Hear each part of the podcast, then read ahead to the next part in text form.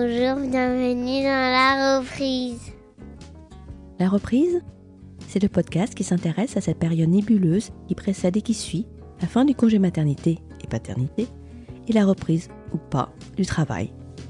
Lorsqu'on se met à redéfinir ses priorités au moment de sortir de la bulle créée autour de son bébé. Dans ce podcast, des mères et des pères vous raconteront sans phare comment ils et elles ont vécu leur parentalité comme leur évolution personnelle à ce moment-là. Et des experts viendront vous apporter leurs analyses et leurs outils pour cette période si particulière, mais dont on parle finalement rarement. Je suis Tinuan, la créatrice de ce podcast, et je suis moi-même dans cette phase de transition après l'arrivée de mon deuxième garçon. Je veux aider les parents à mieux se préparer à cette nouvelle vie, et je veux aussi contribuer à faire bouger les mentalités sur le sujet, à déconstruire l'injonction à la performance qui passe trop souvent sur cette période. Si vous aimez ce podcast, n'hésitez pas à vous abonner et à soutenir son développement en lui mettant un commentaire et même 5 étoiles sur Apple Podcast.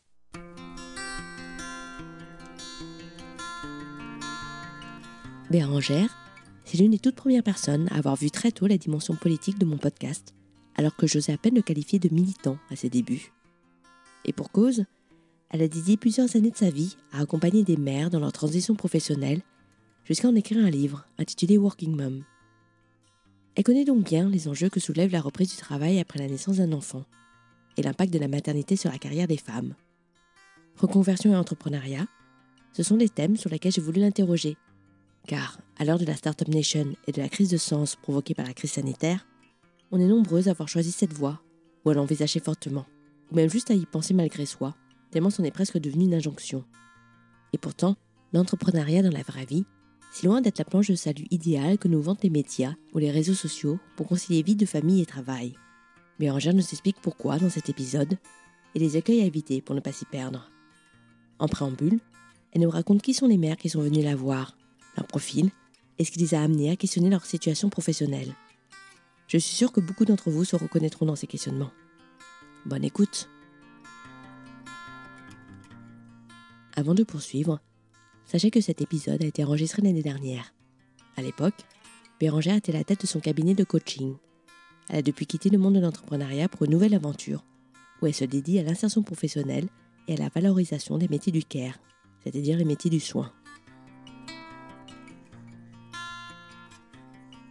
Bonjour Bérangère. Bonjour Tiniane. Je suis ravie de t'accueillir. Tu es à la tête de ton cabinet d'accompagnement euh, des working moms avec euh, notamment un site internet et plein de ressources qui s'appelle coachingdecarrière.com. Et aujourd'hui, bah, je vais venir t'interroger en tant qu'experte sur le sujet parce que on sait tous que les femmes, les mères, à un moment donné, se posent la question du sens dans leur travail et particulièrement leur retour de congé maternité. Souvent. C'est pas faux. Souvent, souvent. bah, tu vas pouvoir nous en parler. Mais euh, avant toute chose, est-ce que tu peux nous expliquer pourquoi tu as décidé de consacrer ton métier aux Working Moms? Ouais, alors euh, effectivement, ça n'a pas toujours été le cas. Donc moi j'ai une formation, je te la fais rapide, euh, formation subdeco, euh, donc école de commerce avec début de carrière dans des entreprises CAC 40 sur des fonctions commerciales et marketing. Ça a duré allez 10-12 ans et au bout de 10-12 ans, trois postes, je me suis vraiment dit que c'était pas fait pour moi pour plusieurs raisons. premier poste, j'en ai conclu et j'ai découvert à mes dépens que l'entreprise était vraiment politique et ben moi, j'étais vachement naïve. Donc, euh, je je m'y attendais pas. Bon, ok. Euh, deuxième poste, euh, j'ai eu beaucoup de mal à y rester parce que je n'arrivais pas à travailler contre mes valeurs, notamment mes valeurs écolo. Moi, j'étais dans l'agroalimentaire. Donc, voilà. Donc, j'ai eu un conflit de valeurs à ce moment-là. Et troisième poste, j'ai subi de la discrimination parce que j'étais une femme, donc sur le salaire. Et donc ça plus ça plus ça, ça a fait qu'à un moment donné, je me dis c'est pas fait pour moi, je vais me reconvertir. À ce moment-là, je commence à donner des cours de marketing dans des écoles. On me confie l'accompagnement du projet pro des étudiants et leur insertion dans l'emploi, etc. J'adore, je me forme, je monte mon cabinet et je m'adresse aux cadres qui veulent changer de vie professionnelle. Et puis en 2018, à la naissance de ma deuxième fille, j'ai eu un moi vraiment une mue dans mon identité où je me qualifiais avant euh, comme euh, working girl, on va dire. J'étais toujours très très euh, axée sur le travail. Et quand ma deuxième fille est arrivée, là, je me suis vue comme mum avant d'être working. D'où ensuite la terminologie que j'ai choisie pour working mom, parce que c'est vraiment deux mondes qui se rencontrent en fait.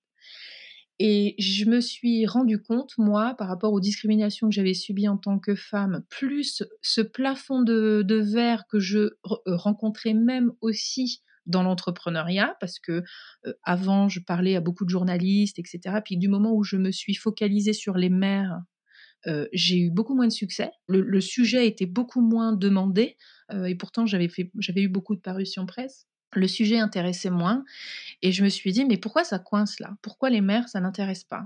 Bien entendu, moi, bah, dans mon cabinet sont arrivées des femmes qui étaient en grand questionnement, en grande détresse, dans des grosses impasses, avec des choses très difficiles à gérer du fait de l'arrivée de leur maternité dans leur vie professionnelle. Et je me suis dit, il y a besoin d'un accompagnement spécifique pour ces personnes et c'est pas quelque chose aujourd'hui euh, dont on parle. Donc, euh, et moi, donc du coup, j'ai eu envie de m'y consacrer, notamment parce que moi, j'étais aussi dans cette mue euh, d'identité et professionnellement, j'avais aussi envie de partir vers autre chose et quelque chose qui me ressemblait davantage, qui ressemblait davantage à mes valeurs. Et mes valeurs, c'était d'aider les femmes et a fortiori les mères. Quelle est la raison principale qui les pousse à venir te voir? Alors, on va dire que depuis 2020, vraiment, depuis mars 2020, la crise du Covid, il y a eu la quête de sens. En fait, avant, il y avait déjà ça. Hein, c'était je veux plus de sens dans mon travail. Si là, ça y est, je suis enceinte et puis je veux pas reprendre dans les mêmes conditions qu'avant, ou alors j'ai eu mon bébé et je vois que c'est plus possible parce que ma hiérarchie des priorités et des valeurs que j'ai envie de servir a changé. Du coup, je suis en quête de sens et je veux donner un nouveau sens à ma vie euh, de mère. Ma vie qui n'est plus une vie de working girl, entre guillemets, mais qui est une vie de working mom maintenant. On va dire la, la, demande numéro un, c'est je veux retrouver du sens et je veux trouver ma voie. Alors, je mets moi des guillemets à trouver ma voie parce que c'est pas une terminologie que, j'emploie trop euh, pour différentes raisons, parce que je pense qu'on qu'on n'en a pas qu'une, notamment. Mais c'est ça, elle cherche le sens aujourd'hui. Exacerbé, du coup, par euh, le contexte sanitaire, par tous toutes les incertitudes, j'imagine. Ça, les, incertitudes. Et puis aussi, beaucoup me disent que avec l'arrivée d'un enfant dans le monde du travail, enfin, ça pourra plus être pareil. Et elles ont besoin de trouver un autre, une autre zone, un autre métier ou un autre, une autre entreprise. Parfois, elles gardent le même métier hein, pour changer, mais d'entreprise, d'environnement, de produits. Elles ont envie d'autre chose. Quelque chose qui a davantage d'utilité, notamment. Et cette autre chose, en fait, quand elles arrivent, la plupart du temps, c'est assez ouvert ou euh, elles ont des idées euh? Alors, il y a le dénominateur commun, je dirais que beaucoup, mais vraiment, hein, une, grande, grande majorité se pose la question parmi d'autres, mais la question de l'entrepreneuriat. C'est-à-dire euh, qu'elles se disent, ben, moi, je ne trouve pas ma place dans le monde du travail et encore plus depuis que je suis mère donc, il faut que je trouve une solution, une autre solution qui me rendra peut-être plus autonome, plus libre de mes choix et plus flexible dans le temps. Et je crois qu'aujourd'hui, le monde du salariat ne peut pas me l'offrir. Et si je partais vers la création de ma propre activité et vers quelque chose qui me ressemble? Voilà. Donc, elles arrivent, mais vraiment quasiment toutes, avec au moins une idée ou une envie qu'elles auraient envie de vérifier. C'est-à-dire, est-ce que l'entrepreneuriat, c'est fait pour moi? Est-ce que cette activité, cette volonté que j'ai d'accompagner, je ne sais pas, la périnatalité ou d'accompagner les transitions de carrière ou la transition écologique des entreprises, etc., est-ce que ça, ça peut être fait pour moi? Est-ce que j'ai ma place là-dedans? D'accord, elles ont toute cette idée à minima. Certaines arrivent, elles ont déjà le projet et elles veulent qu'on l'accompagne à la mise en œuvre, mais d'autres ont au moins une idée parmi d'autres. Et vraiment, le niveau de questionnement qu'elles ont souvent, souvent, c'est est-ce que c'est mon métier qui déconne? ou est-ce que je dois garder mon métier mais l'exercer peut-être dans un autre environnement, dans une entreprise plus petite ou dans une entreprise plus proche de chez moi ou dans un autre environnement managérial? Voilà. Donc, c'est plus quel est le niveau de changement et la cherry on the cake, ce serait et si ce rêve que j'ai euh, d'entreprendre et de faire un truc à ma sauce dans l'entrepreneuriat, et si ça, je pouvais le réaliser, est-ce que ce serait possible? Est-ce que je pourrais en vivre de ça? C'est vraiment ça, euh, l'état d'esprit avec lequel elles arrivent chez moi, en tout cas. J'imagine que si elles arrivent chez toi ou quand elles arrivent chez toi, c'est qu'elles ont déjà fait un premier pas dans la décision de changer. Oui, c'est une envie, un besoin. Certaines finissent par ne pas changer, hein, parce que certaines, après le programme, euh, se disent que ben, finalement, le, bénéfice-risque, entre guillemets, tu vois, ou euh, peut-être qu'elles peuvent euh, négocier quelque chose en interne, changer d'équipe, changer de site. Enfin, il y, a des personnes qui restent dans leur boîte, hein, mais au moins, elles font le point. Elles ont besoin de, tu vois, de faire le bilan. Et après ça, elles savent Mais quoi qu'il en soit, je pense qu'elle elle cherche aussi, beaucoup cherchent aussi de l'encouragement et, de la confiance, tu vois. Il y a beaucoup de femmes qui arrivent qui sont assez cassées par euh, le monde du travail, ou parce qu'elles ont fait des burn-out, un ou plusieurs, beaucoup, beaucoup, euh, ou parce qu'elles ont euh, vraiment rencontré un conflit ou une grosse difficulté avec leur management, ou parce qu'elles sont dans une impasse professionnelle, il n'y a plus de solution pour elles, et en plus, depuis qu'elles sont mamans fois 1, 2, 3, euh, donc, beaucoup sont arrivent et sont cassés, sont déçus et ont envie de construire ou de reconstruire leur lien, enfin leur rapport au travail aussi. Tu dirais que c'est la majorité qui ont été cassés un petit peu par le système ou par le... En tout cas, déçus. Pas forcément cassés, toutes, mais en tout cas déçus. Oui, et du coup, euh, la maternité est peut-être un accélérateur de, de changement. Oui, certaines ont été déçues euh, par rapport à, la maternité dans le travail. Tu vois, euh, moi, j'avais, il y, a une personne là, il n'y a pas très longtemps, tout se passait très bien. Elle a eu son troisième enfant, puis à l'arrivée de son troisième enfant, elle se rend compte en arrivant dans son bureau qu'elle a plus de bureau à son retour de congé mater et que le bureau qu'on lui alloue, il est là-bas, mais par contre, elle n'a pas d'ordi parce qu'il n'y en avait plus assez. Ah, tu vois?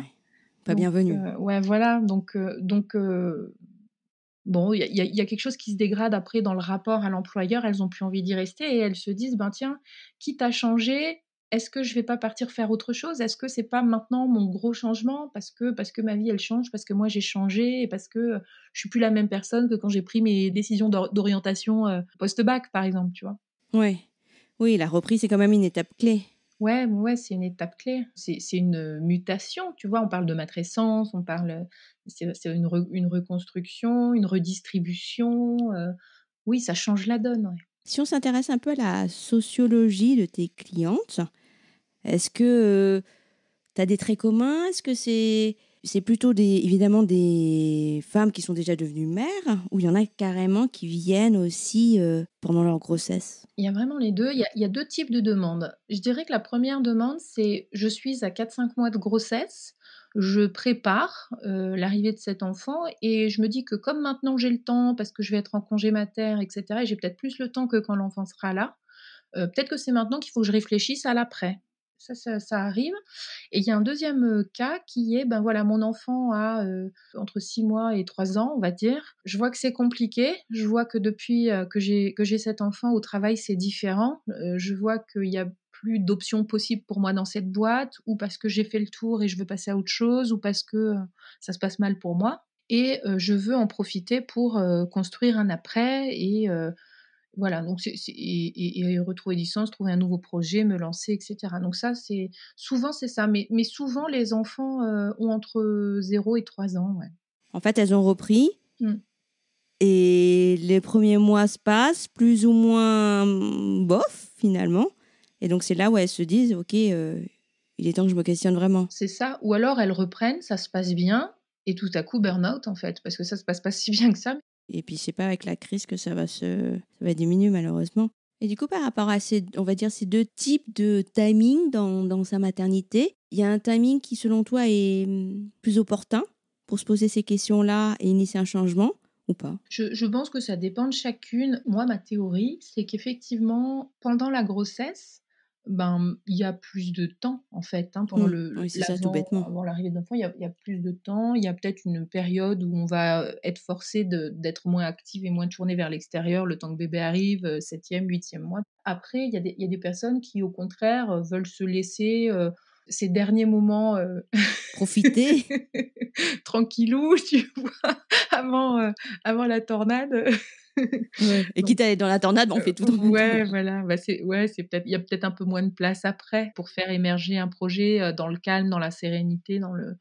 Ouais, c'est peut-être un peu plus compliqué, mais je, mais vraiment, j'ai pas envie d'en tirer des, des, des, règles parce que je pense que ça dépend de chacune et, et de, et des, du paramétrage de chacune. Hein. J'imagine qu'elles sont, euh, que c'est un projet de couple aussi, enfin un projet de famille. Alors oui et non. Le couple, on va dire, entre bien entendu dans le paramétrage parce que ben on n'a pas le, même énoncé dans la quête de sens et la quête d'un changement de vie professionnelle selon la situation du conjoint de la conjointe, selon les revenus globaux du foyer, euh, selon euh, euh, les peurs aussi, puisque nous ce qu'on voit quand même beaucoup tu vois, la, maman, elle est, bah, elle est à fond, elle a envie de, de, se lancer, etc. Et puis, alors, ou alors elle peut être super bien accompagnée par son conjoint, sa conjointe et soutenue, ou alors au contraire euh, porter, voire euh, reporter euh, sur elle les peurs, les angoisses, les craintes du conjoint de la conjointe. Donc, mais tu te rends compte, tu fais ça maintenant alors que tu es enceinte, on change pas de travail quand on est enceinte. Tu vois, il y, y a la grosse partie couple, oui. Il y a aussi les parents. Qu'est-ce que je vais dire à mes parents? Je suis enceinte ou j'ai un bébé en bas âge et je suis crevée et je veux changer de travail alors que j'ai un super CDI super bien payé. Ça peut être les autres, hein, l'enfer. Et puis parfois, on est super bien soutenu. Hein. Tant mieux. Ouais. Tant mieux pour elle, heureusement, heureusement qu'il y en ben, C'est super aidant. Bah ouais, c'est super aidant parce que c'est encourageant. Euh, de toute façon, dans un projet de vie, il faut être bien entouré. Dans un projet de changement de vie professionnelle, il faut être bien entouré. Pour revenir sur la sociologie de, ceux qui viennent te voir, c'est un peu tout, secteur privé, secteur public confondu? Ouais, c'est surtout du secteur privé chez moi. Parce que je pense que peut-être que comme je, je, raconte beaucoup mon propre parcours dans le secteur privé et dans mon inadaptation au monde du travail et de l'entreprise dans le privé, peut-être que des personnes s'identifient davantage à moi et ont envie de bosser avec nous par rapport à mon histoire. Ce qu'on voit, c'est qu'on est plus sur des femmes qui ont des postes cadres. Beaucoup de femmes qui ont des postes ah d'encadrement à responsabilité, enfin celles en tout cas qui font appel à nos services. D'accord, donc plutôt le catégorie socio-professionnelle ouais. supérieure, CSP+. Ouais. ouais.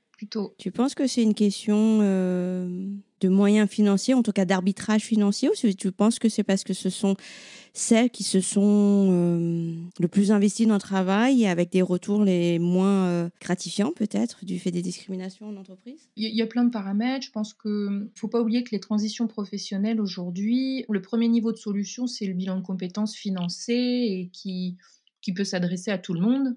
Donc, je dirais qu'il y a des, ben, des personnes qui, qui, se retrouvent davantage dans ces solutions-là ou dans des accompagnements type APEC, Pôle emploi, etc. Parce que du coup, moi, ma solution, elle n'est pas finançable par le CPF, etc. Donc, forcément, c'est un budget. Oui, c'est un coût. Oui. Voilà, donc oui, j'imagine qu'il y a une segmentation des gens par rapport au coût. Puis il y a des gens qui, qui ont déjà fait peut-être des accompagnements euh, institutionnels et qui n'ont pas trouvé leur compte et qui cherchent une autre approche. Parce qu'on a une approche quand même alternative. Hein. Euh, c'est pas exactement, c'est même pas du tout du bilan de compétences qu'on fait. Donc c'est vraiment autre chose dans l'éventail des offres qui peuvent se proposer à ces personnes. Et, je pense que oui, on est, on est aussi choisi par les gens qui nous ressemblent en termes de parcours. D'accord. A une tranche d'âge en particulier? Oui, moi je dirais que ça démarre à 28, 29 ans, tu vois, à l'aube de la trentaine, donc après le premier enfant, euh, euh, quand on a un enfant euh, avant 30 ans, et puis après jusqu'à, on va dire, 40, 45 ans.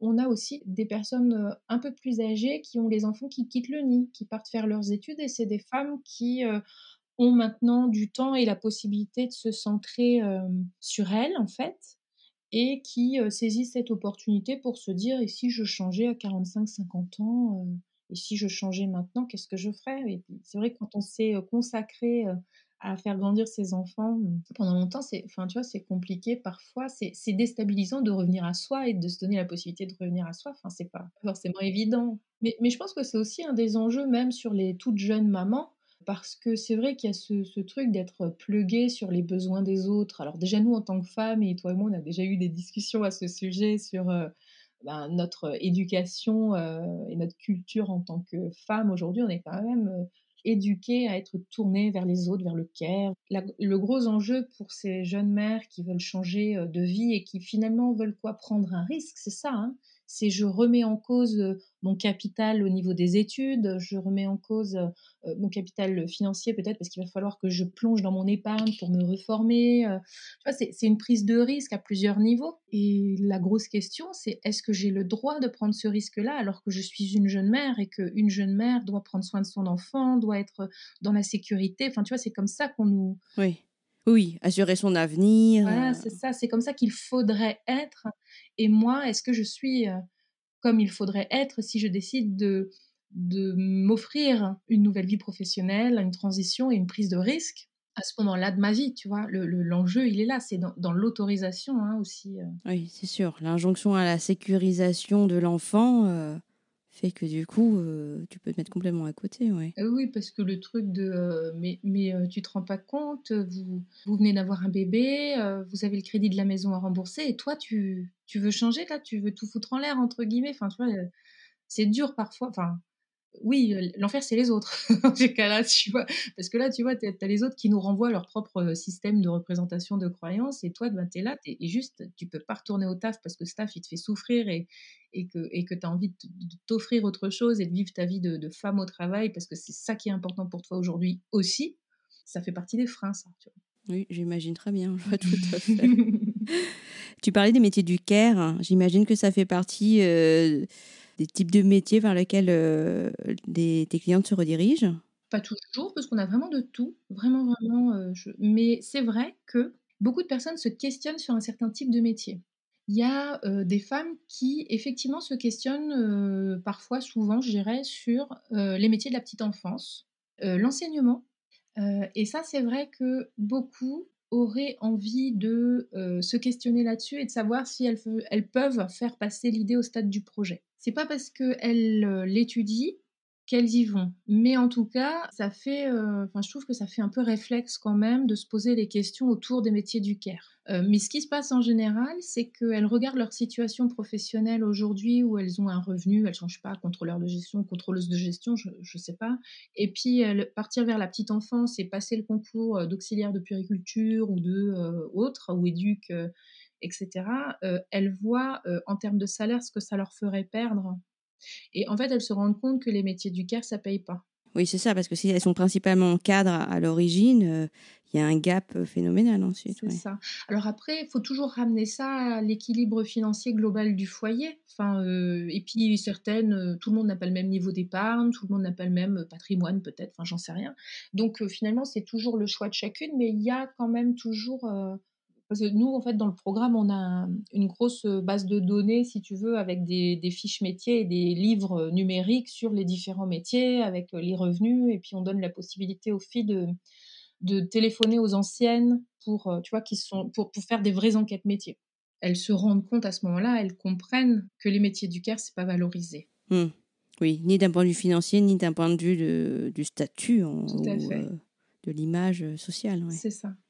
Oui, donc elles font, du, font machine arrière euh, au moment où elles se rendent compte de ça J'ai souvent vu ça. Je, ne dirais pas toutes, hein, parce que certaines y vont, et puis, et puis certaines n'y vont pas. Oui, donc j'ai souvent vu ça quand même. Du coup, si euh, on se focalise là sur l'entrepreneuriat, si on rentre dans le dur, tu disais, euh, même prenariat, fausse bonne idée. Ouais, c'est vrai. Est-ce que tu veux développer?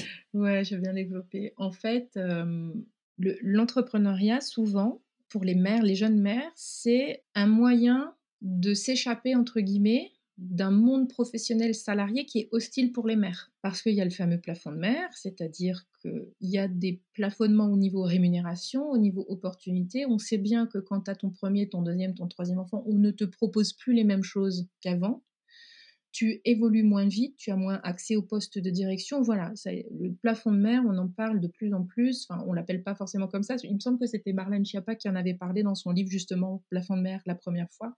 Ça date un peu maintenant, mais voilà, moi j'aime bien réemployer ce, terme-là parce qu'il y a vraiment quelque chose qui est beaucoup plus difficile euh, une fois qu'on est mère et qu'on travaille euh, au niveau euh, évolution. Et puis, il y a des discriminations, hein, donc tout ça bien sûr c'est des discriminations avec des majuscules, et puis finalement on se dit, ben finalement c'est quand même pas mal de problèmes d'être mère au travail, donc et si je me repliais sur moi, sur chez moi, en montant mon entreprise de chez moi et en faisant, je sais pas, montant un e-commerce de matos de puériculture ou une activité de sophrologue à distance ou j'en sais rien, voilà. En tout cas, être preneur. Et du coup, en fait, on se rend compte que les filles, ben, tu vois, il n'y a pas vraiment de barrière à l'entrée hein, pour se lancer aujourd'hui dans le même preneuriat parce qu'on a la micro-entreprise qui est quand même quelque chose d'assez facile en termes de, administratif. Euh, et les personnes, elles se lancent euh, dans l'entrepreneuriat et en fait, euh, elles se rendent compte que ça a parfois, ben, les activités ont parfois du mal à décoller que le revenu n'est pas forcément au rendez-vous. Et j'entendais une sociologue, ben, pour pas la citer, c'est Julie Landour. Alors moi, j'avais lu son bouquin, euh, sa thèse, en fait, quand j'ai écrit mon livre Working Mum, parce que j'avais écrit un chapitre justement sur la réalité du mumprenariat dans ce livre. Et donc, j'avais fait connaissance avec ses travaux, et puis je l'ai réentendu il n'y a pas très longtemps. Elle disait que elle, ce qu'elle avait étudié, c'est que le revenu... Euh, le revenu sur lequel on peut compter, pour je ne sais pas comment elle l'a exactement formulé, mais en tout cas, c'est entre 400 et 600 euros de revenus. Donc le mamprenariat, dans la vraie vie, pour la majorité des mères qui entreprennent sur des activités euh, telles que celles que j'ai citées. Alors le e-commerce, c'est peut-être un peu différent, mais tous ces métiers de l'accompagnement, comme moi, hein, je suis coach, euh, il y a pas mal de personnes qui veulent se lancer dans le coaching, dans l'accompagnement, etc.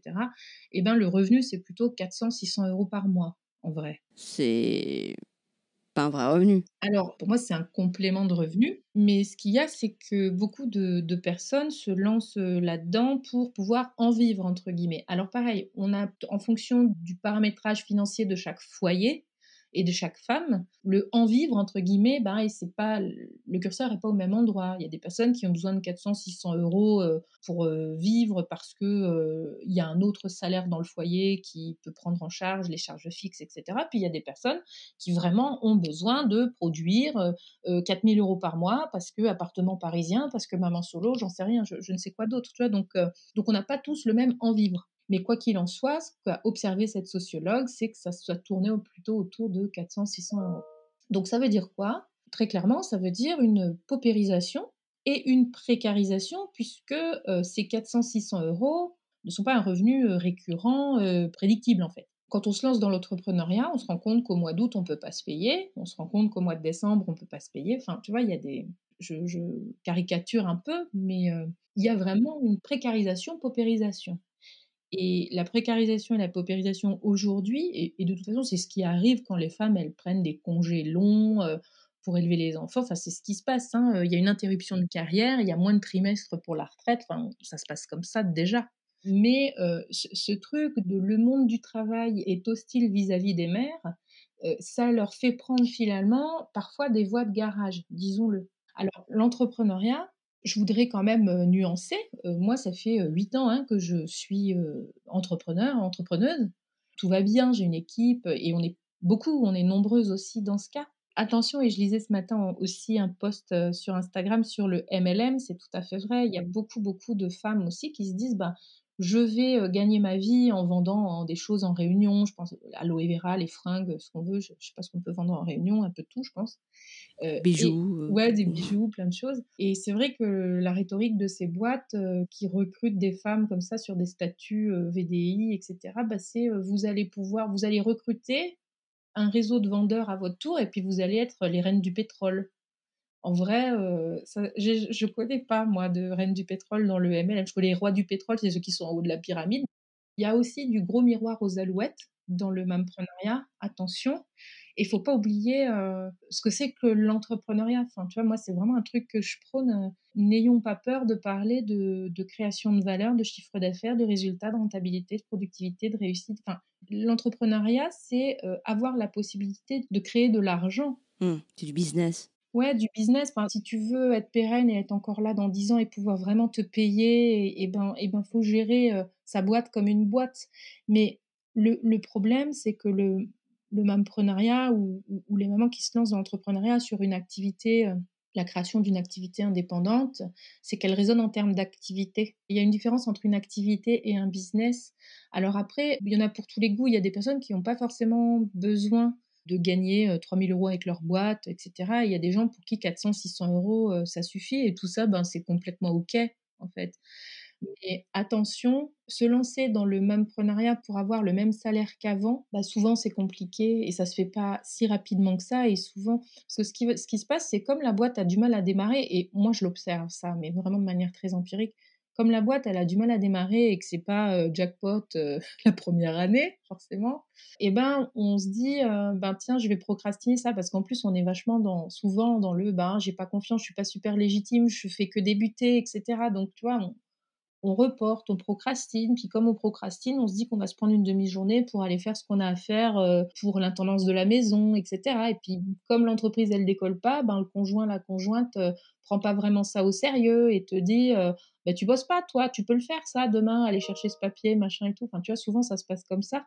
Et finalement, bah, il y, a, y a un plafond, hein, toujours la même histoire du plafond au-dessus, hein, qu'on a du mal à dépasser. Et puis, il y a plein d'entreprises qui décollent jamais comme ça. Et du coup, les écueils à éviter pour toi? Les raisons pour lesquelles on se lance dans l'entrepreneuriat, c'est créer de la valeur, donc de l'argent, et c'est avoir une meilleure flexibilité au niveau du temps. Donc, comment faire pour réellement avoir cette flexibilité du temps et réellement créer de la valeur?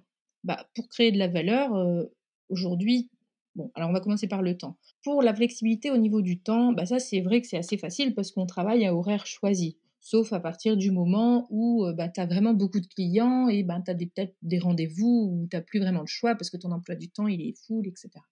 Donc euh, je dirais que Enfin, c'est pas forcément des écueils, c'est plutôt des conseils que j'aimerais donner. Le temps de travail dans l'entrepreneuriat, même quand on travaille à la maison depuis un coin de sa chambre, parce qu'on a mis son coin bureau dans un coin de sa chambre, ces temps, ils doivent être sacralisés.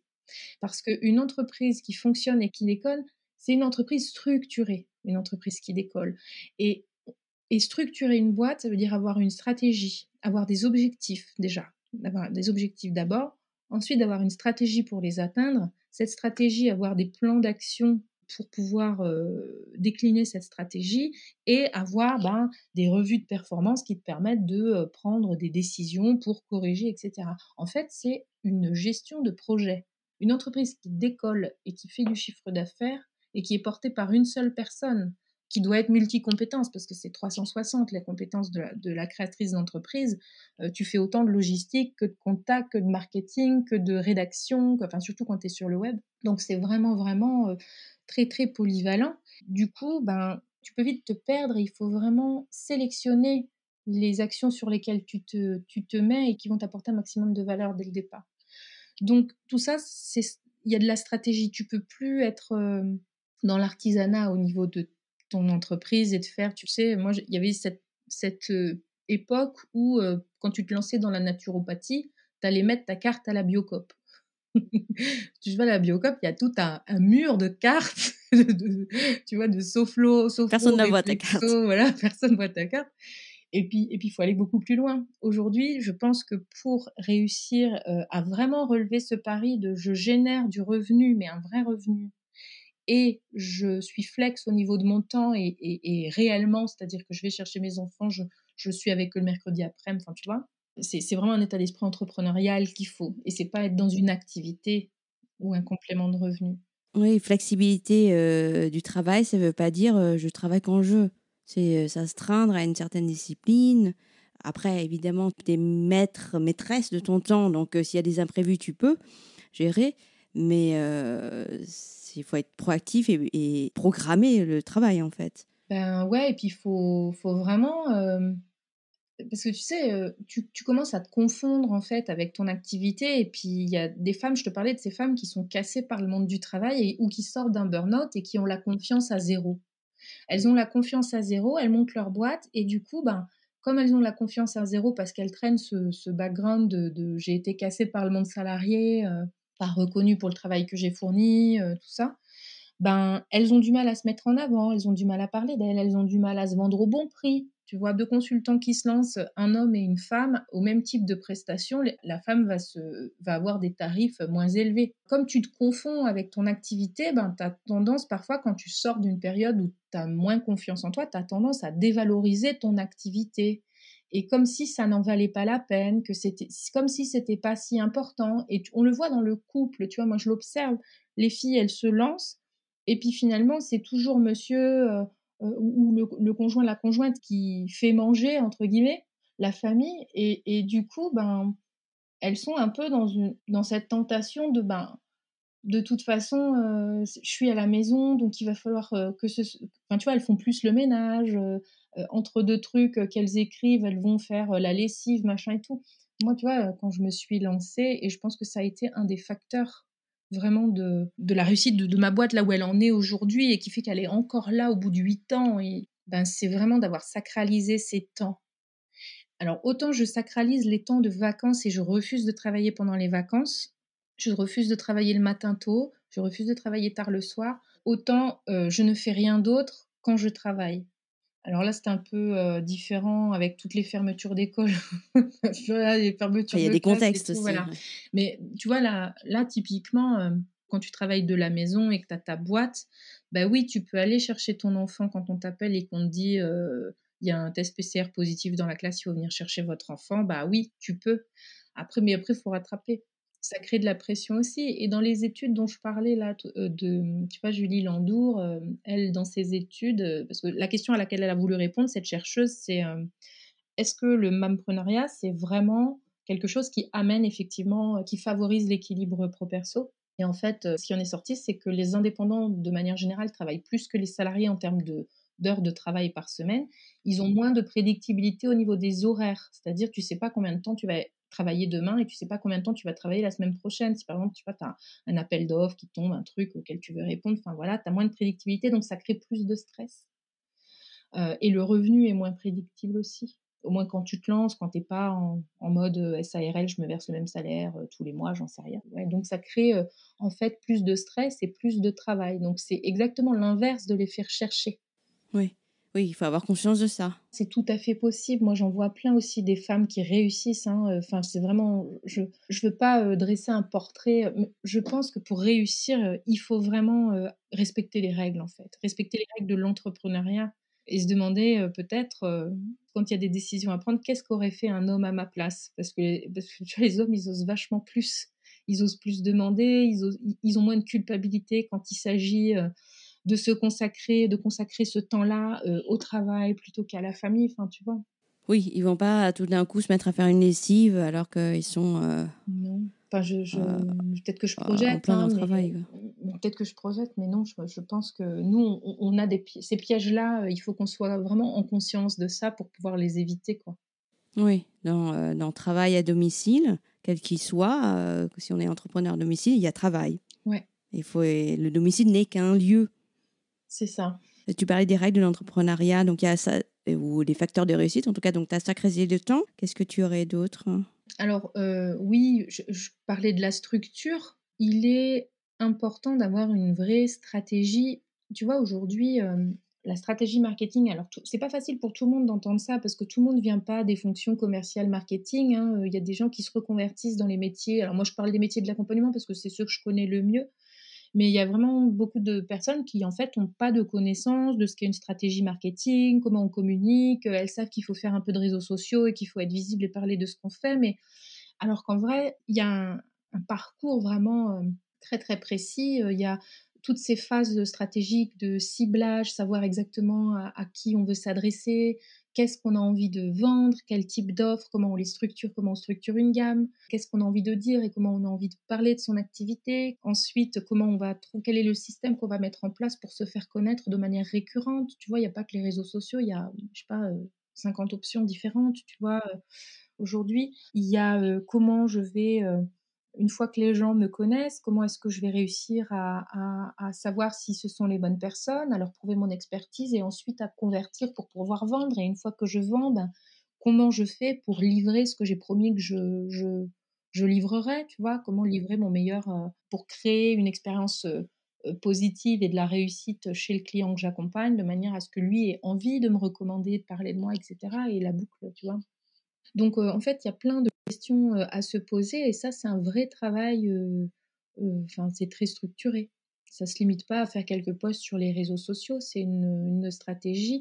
Aujourd'hui, on peut plus laisser au hasard une stratégie entrepreneuriale parce qu'il y a vraiment énormément de monde et notamment depuis 2020, le web est saturé. Et alors pourquoi je, je parle de web? Parce que pour moi, c'est le, la digitalisation est un facteur clé de réussite pour les mères qui se lancent dans l'entrepreneuriat. Et notamment, je reboucle avec cette histoire de gestion du temps. Faut bien comprendre qu'une activité en ligne, ça te permet de travailler en asynchrone.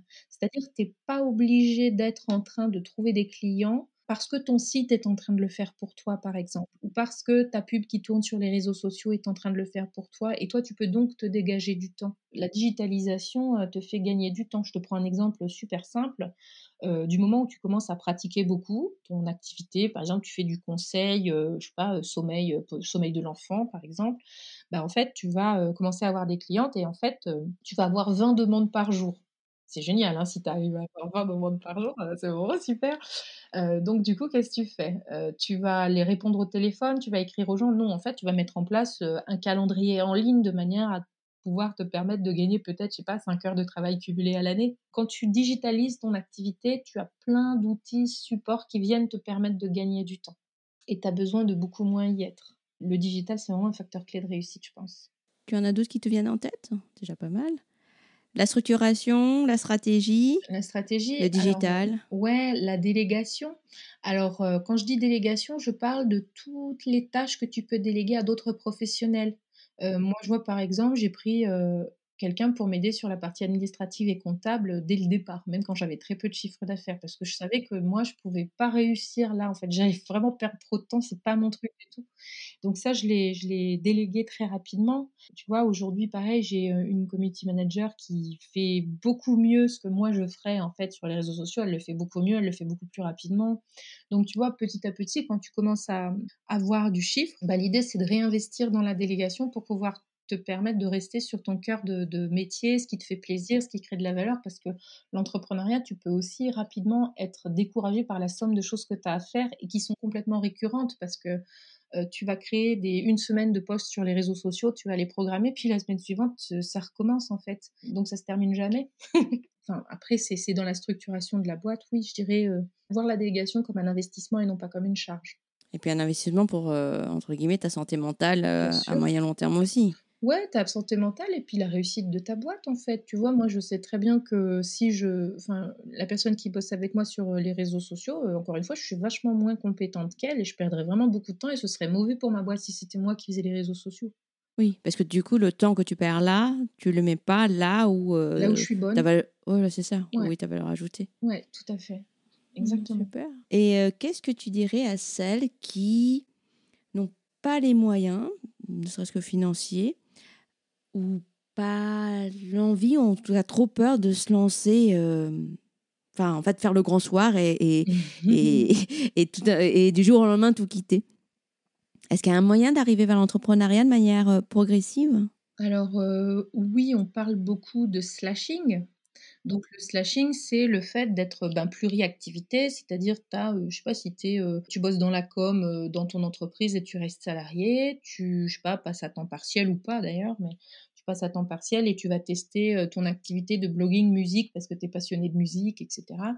Et tu cherches à monétiser un peu ou tu montes un, un- petit e-commerce à côté de ton job, un petit e-commerce ou un blog voyage, ce que tu veux. Bon, ben, en fait, c'est ça, être slasheuse, c'est avoir une activité slash une autre, slash une autre. Donc ça, on en parle beaucoup en ce moment, parce que, parce que beaucoup de personnes sont effectivement en quête de sens et parce qu'il est facile d'entreprendre du fait ben, notamment de la micro-entreprise, on en a parlé, qui est facile à monter, qui peut être cumulable avec certains jobs, alors pas tous, mais avec certains jobs. Tu vois, on peut, on peut faire du slashing. Maintenant, moi, je mettrais un petit, je mettrais un warning quand même par rapport à ça, parce que le slashing, c'est très bien. en théorie, c'est très bien pour tester une activité, parce que tu montes ton petit e-commerce à côté de ton taf, tu fais, euh, tu emballes tes deux trois commandes de la journée le soir, tu passes à la poste le lendemain. Bon, bah finalement, ça peut rouler, ça te fait un complément de revenu, et puis tu gardes ton, ton travail à côté, etc. Bon, ça c'est la théorie. En pratique, euh, c'est super crevant le slashing, parce que tu vas euh, bosser. Donc, euh, tu vas avoir tes, je sais pas, tes 20 heures par semaine de ton job salarié parce que tu es passé à temps partiel pour récupérer une journée ou deux pour s'occuper de ça. Et en fait, tu te rends compte que tu n'arrives pas à faire décoller ton activité parce que tu as deux jours par semaine pour la faire décoller. Et réellement décoller. Donc, du coup, tu vas te rendre compte que tu as ta, ta journée de travail à ton taf euh, salarié. Tu as ta deuxième journée de travail quand tu rentres le soir ou parce que tu bosses, tu te rends compte que tu bosses plus tôt le matin, etc. pour euh, essayer de faire décoller cette deuxième activité. Tu as euh, toute la charge mentale que ça te prend de t'organiser entre les deux et tu as euh, plus euh, ta, ta vie de maman, quoi. Oui, n'oublions pas, Working Moms. donc, euh, Voilà, exactement. Donc ça, ça, fait si trois vies à minima en une, quoi. bah, c'est pas tenable du tout sur le long terme. Je- C'est vraiment ce que je pense et c'est et c'est vraiment ce que j'observe. Oui, ça peut pas être une fin en soi, selon toi.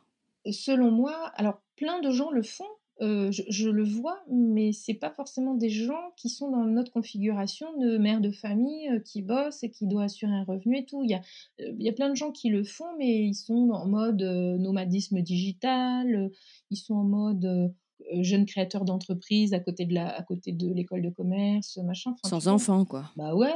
Bah ouais. Donc, sans enfant, t'as quand même tout de suite beaucoup plus de temps.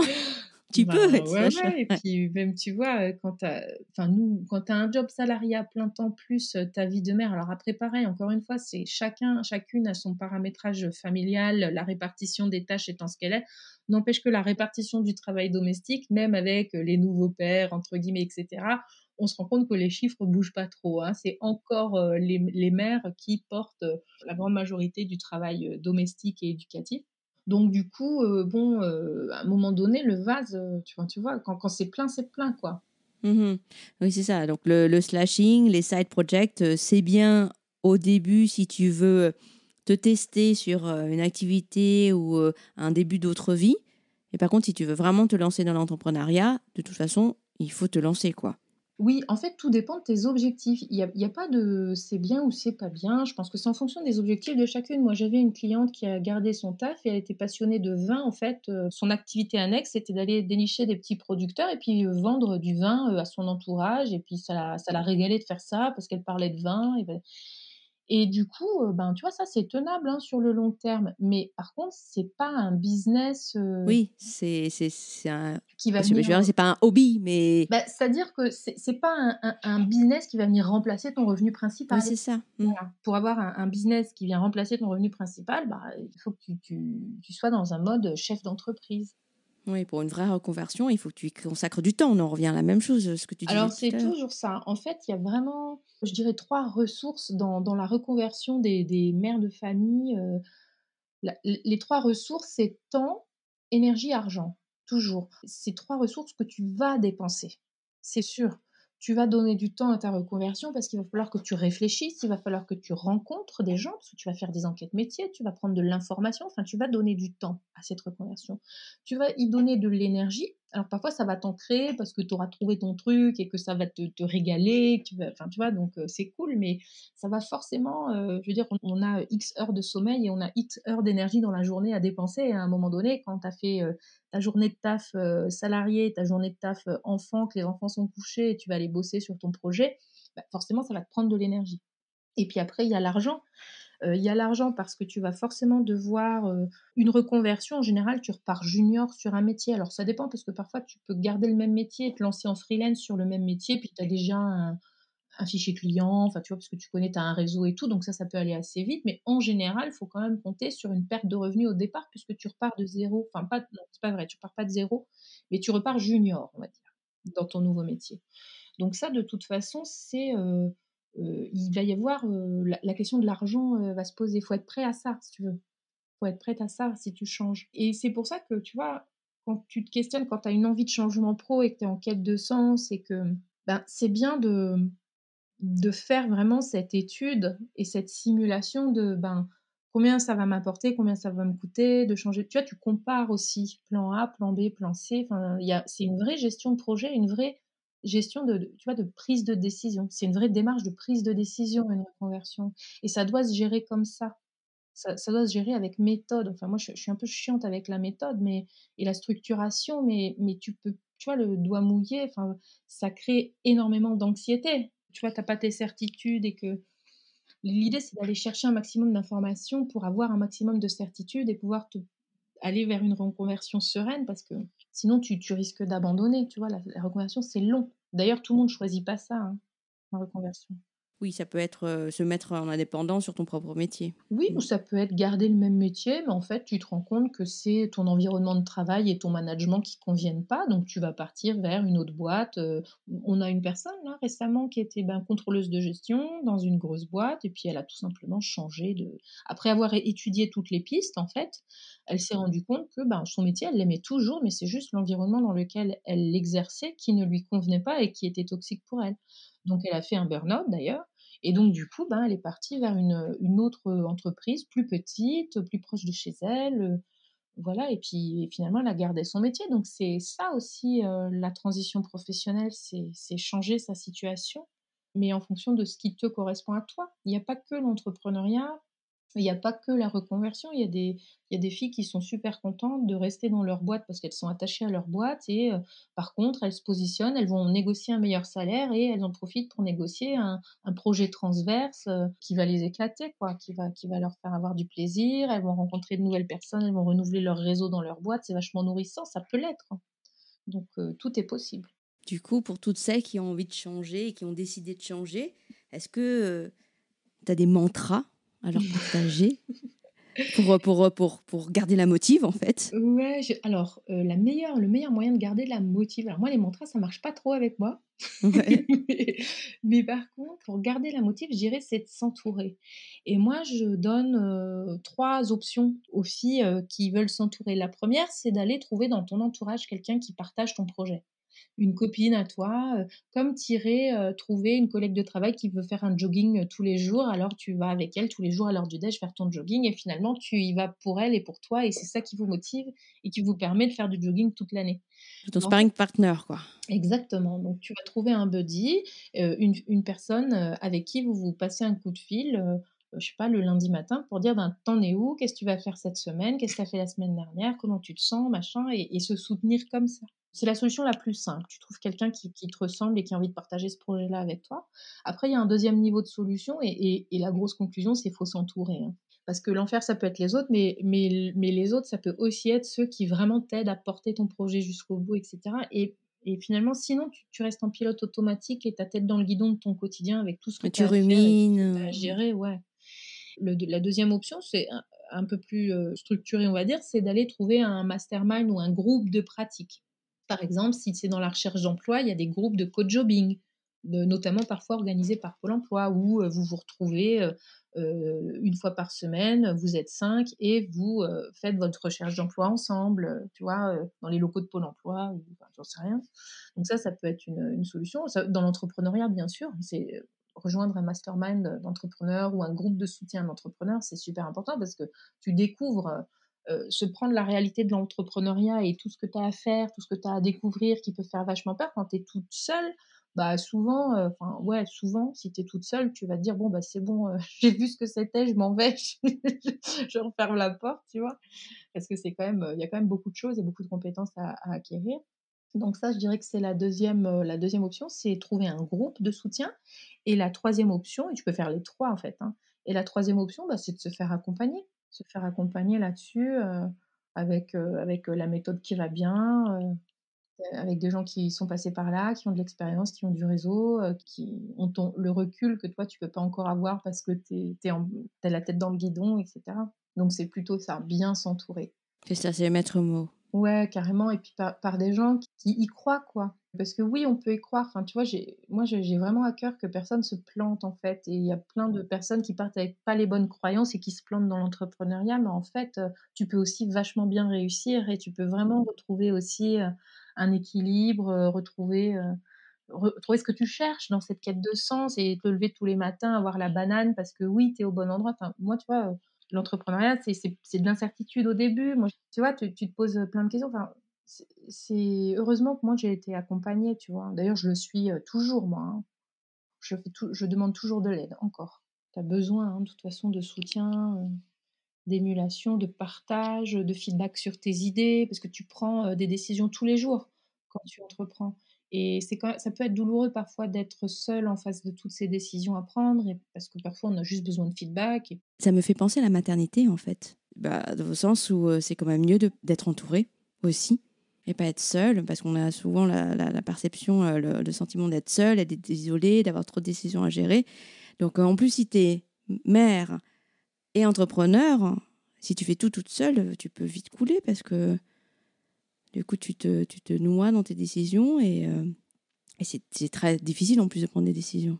Ben ouais, surtout quand tu es dans ce, dans ce mood où tu n'as pas forcément confiance. Et c'est vrai ce que tu dis, parce que je pense, quand tu es néo-entrepreneur euh, et que tu as 10 000 décisions à la minute et que tu as peur de te planter et tu as peur d'être une mauvaise entrepreneur, comme tu aurais peur d'être une mauvaise mère, quand bah, comment je dois le porter, comment je dois le baigner, tu vois, quand tu découvres et que tu montes en compétence au tout début, tu n'as pas confiance en toi et ça peut être vachement douloureux d'ailleurs oui, c'est vrai, il y a, un parallèle. De toute façon, c'est une montée en compétence et ça s'arrête jamais.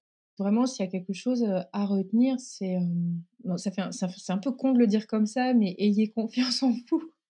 Mais ça fait un peu con parce que ça, pour le coup, c'est pas en se le disant que ça va venir. En fait, la confiance, elle vient en faisant.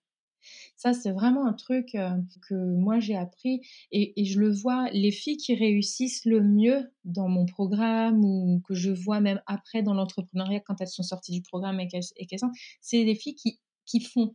Elles sont dans le faire et elles sortent du mental et elles vont dans les mains.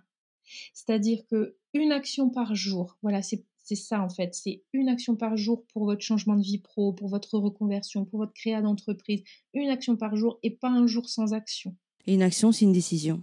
Ben, une, une, action, ça peut être quelque chose d'anodin, mais c'est un muscle en fait, la confiance. Avoir confiance en soi, c'est se sentir capable de faire face aux défis de la vie en fait. Donc si tous les jours tu te montres que tu es capable de prendre une action, et une action, ça peut être aller lire une fiche métier, tu vois, dans le cadre d'une reconversion. Ça peut dire aller euh, te noter cinq noms de personnes à contacter au moment où tu vas te lancer parce que tu aimerais bien faire des partenariats avec elles. Euh, ça peut être trouver une personne qui est... Euh, dans la même situation que toi et lui envoyer un petit mot pour prendre des nouvelles et juste euh, voilà établir un lien. Tous les jours une action par rapport à ça. Et pas que l'entrepreneuriat, c'est pour la reconversion, la recherche d'emploi, la quête de sens de manière générale, tous les jours une action. Pour pas rester seul, parce que qu'est-ce qu'on peut être isolé quand on est une maman dans le monde du travail? Tu vois, on est quand même dans une société qui considère que les mères au travail sont des, j'ouvre les guillemets, anomalies.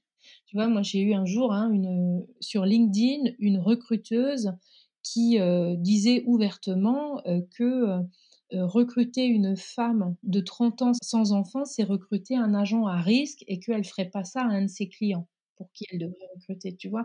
Mais qu'on puisse dire ça ouvertement sur LinkedIn, mais, mais sans vergogne, tu vois, en 2020. De décomplexé, oui.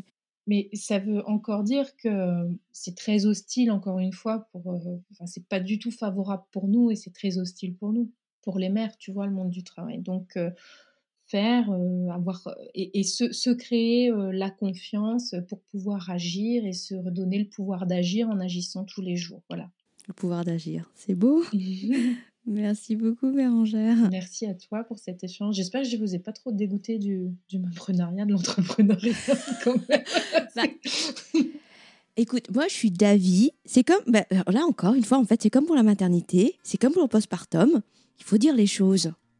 Parce que sinon, si on se lance la bouche en cœur et qu'ensuite euh, bah, on se plante royalement, euh, ça fera beaucoup plus mal. Donc, libérons la parole aussi là-dessus. Ouais, c'est vrai. C'est vrai. Merci beaucoup, Bérangère. Merci en tout cas.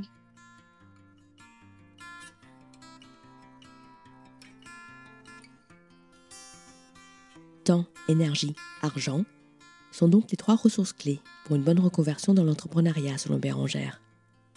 Mais ce qui peut être évident pour l'un ne l'est sensiblement pas pour une jeune mère de famille qui a vu son temps de travail domestique et sa charge mentale exploser avec l'arrivée d'un enfant et qui n'est généralement pas à l'aise pour parler et penser argent puisque c'est encore trop souvent considéré comme inapproprié dans la bouche et l'esprit d'une femme. À ce sujet, si vous ne l'avez pas encore écouté, je vous recommande fortement l'épisode 20 avec Lucille Quillet, autrice du livre Le prix à payer, ce que le couple hétéro coûte aux femmes. Donc même dans l'entrepreneuriat, les lignes de départ peuvent être biaisées, voire faussées, selon son genre et ses charges parentales, sans parler d'autres facteurs de discrimination. Il faut en avoir conscience avant de se lancer pour ne pas se bercer d'illusions ni tomber de haut, et s'entourer très vite pour rester motivé sur la durée. Comme pour le postpartum en somme. Voilà, c'est la fin de l'épisode. Si vous avez aimé cet épisode, n'hésitez pas à le partager autour de vous et sur les réseaux sociaux. C'est le meilleur moyen de faire évoluer les mentalités sur le sujet. Et si vous souhaitez soutenir ce podcast, un commentaire et une note de 5 étoiles sur Apple Podcast aideront beaucoup. Je vous donne rendez-vous dans deux semaines pour le prochain épisode. Et d'ici là, rendez-vous sur Instagram, at lareprise.podcast.